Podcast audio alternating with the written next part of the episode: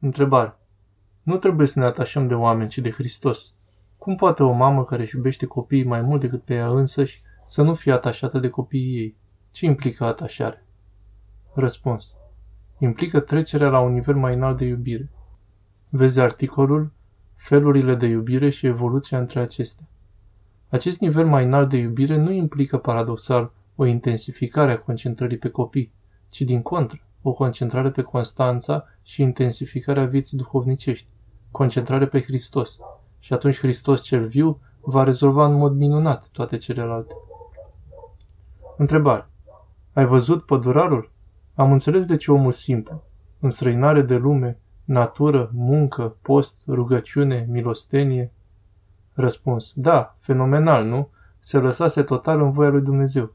Fiind cu totul al lui Dumnezeu, și Dumnezeu a devenit cu totul al lui. Întrebare. Uneori la slujbele din Atos se aude un zgomot ritmic destul de pronunțat, ca de zurgălăi, să fie un instrument muzical? Răspuns. E vorba de cățuie, cădelnița neclericului. Apare în video de la articolul Priveghere atonită, intrarea în Biserica Maicii Domnului. Întrebare. Citeam undeva că dintre virtuți Evlavia se transmite de la cele Vlavios. Dar despre celelalte virtuți cum este? Sfântul Porfirie spunea că el a primit harul rugăciunii, dacă nu mă înșel, de la bătrânul Dima, un monah rus, atunci când se afla în apropierea lui și observa cum se ruga acela neștiind că cineva îl vedea. Răspuns. Așa este. Virtuțile se transmit după cum vrea Domnul. Nu este numai evlavia. Este pe măsura dorinței ucenicului, duhovnicia conducătorului duhovnicesc și mila Domnului. Întrebare. De multe ori îmi fac procese de conștiință față de felul în care reacționez de multe ori în fața copiilor. Îmi propun să am mai multă răbdare, să am mai multă iubire, merge un timp. Apoi la micile certuri dintre ei sau la reacțiile lor pline de frustrare, izbucnesc. Cum să fac să-mi păstrez și în astfel de situații calmul, răbdarea și să răspund cu blândețe și dragoste? Cum să păstrez această stare mereu? Răspuns. Pune în continuu început bun. Dincolo de asta, pregătește-te cu rugăciune înainte de a te întâlni cu copiii. Nu răspunde imediat. Așteaptă puțin să te calmezi. În clipa în care îți scapă, o sândește-te pe sineți. Întrebare. La noi la biserică am fost avertizată de câteva persoane că nu port mască. După câteva replici am zis să-mi pun și eu masca, să evit o disensiune. Cum vedeți acest lucru? Cum ar trebui să procedăm? Îi spusesem că în biserică este singurul loc unde nu ne vom îmbolnăvi niciodată, pentru că acolo este Dumnezeu și Harul Său și dacă și acolo ne mai este teamă de îmbolnăvire, apoi suntem deja pierduți. Ce ar trebui să facem în aceste condiții? Răspuns. Da, dacă ceilalți poartă mască și te avertizează, pune și tu. Poziția profesorului respectiv este extremă, nu o lua în seamă. Ne putem îmbolnăvi în biserică de la alții. S-a întâmplat de atâtea ori. Sfintele taine nu transmit boala. Asta e altceva. Întrebare. Mă gândesc dacă iubirea învinge sau reușește să-i câștige pe toți cei din jur.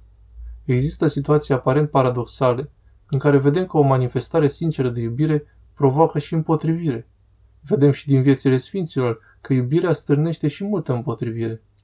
Sfinții au învins întotdeauna, dar nu toți potrivnicii sfinților au fost câștigați de iubire, ba chiar și dintre ucenici au fost unii care n-au înțeles. Dar de ce? Răspuns. Pentru că unii, din păcate, aleg iadul, relativ aici pe pământ. Și dacă nu se pocăiesc, atunci în veșnicie. Nu înțelegi de ce e așa? Nici eu.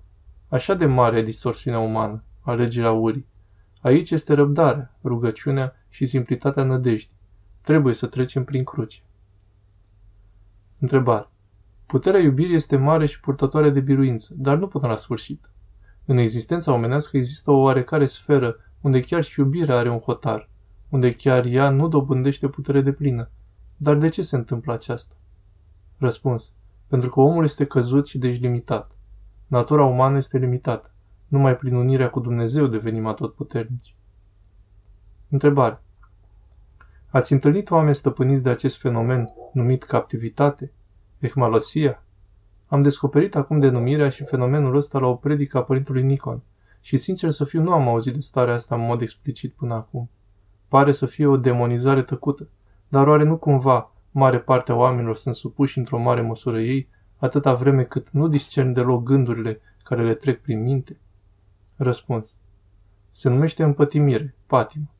Este vorba de un obicei îndelungat care a ajuns o a doua fire.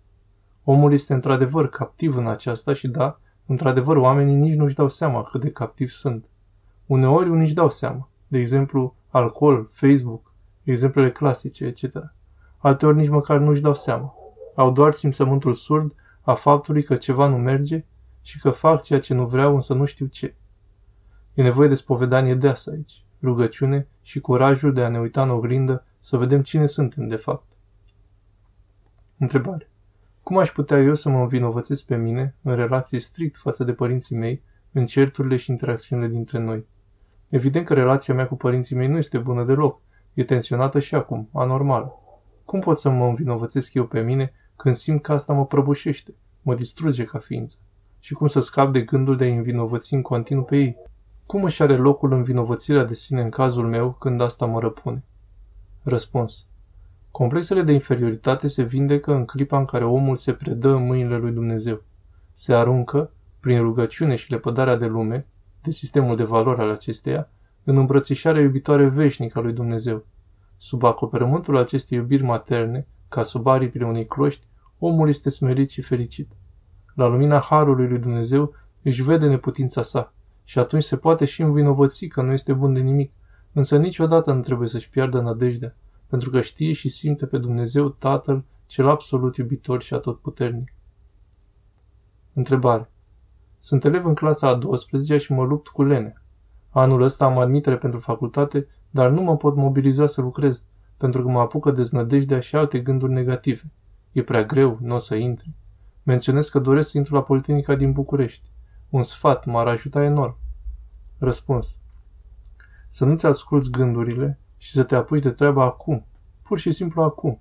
De asemenea, să ai program zilnic, constant, de care să te ții fără să mai fii atras de internet, etc.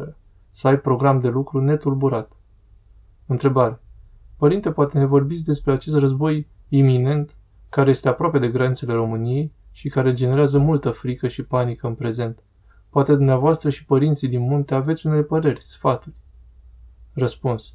Principalul sfat este că nu trebuie să ne preocupe mai mult decât e necesar.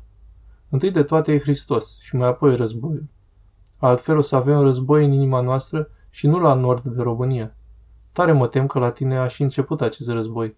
Dacă în celălalt război putem pierde cele vremelnice, prin războiul din inima noastră vom pierde cele veșnice.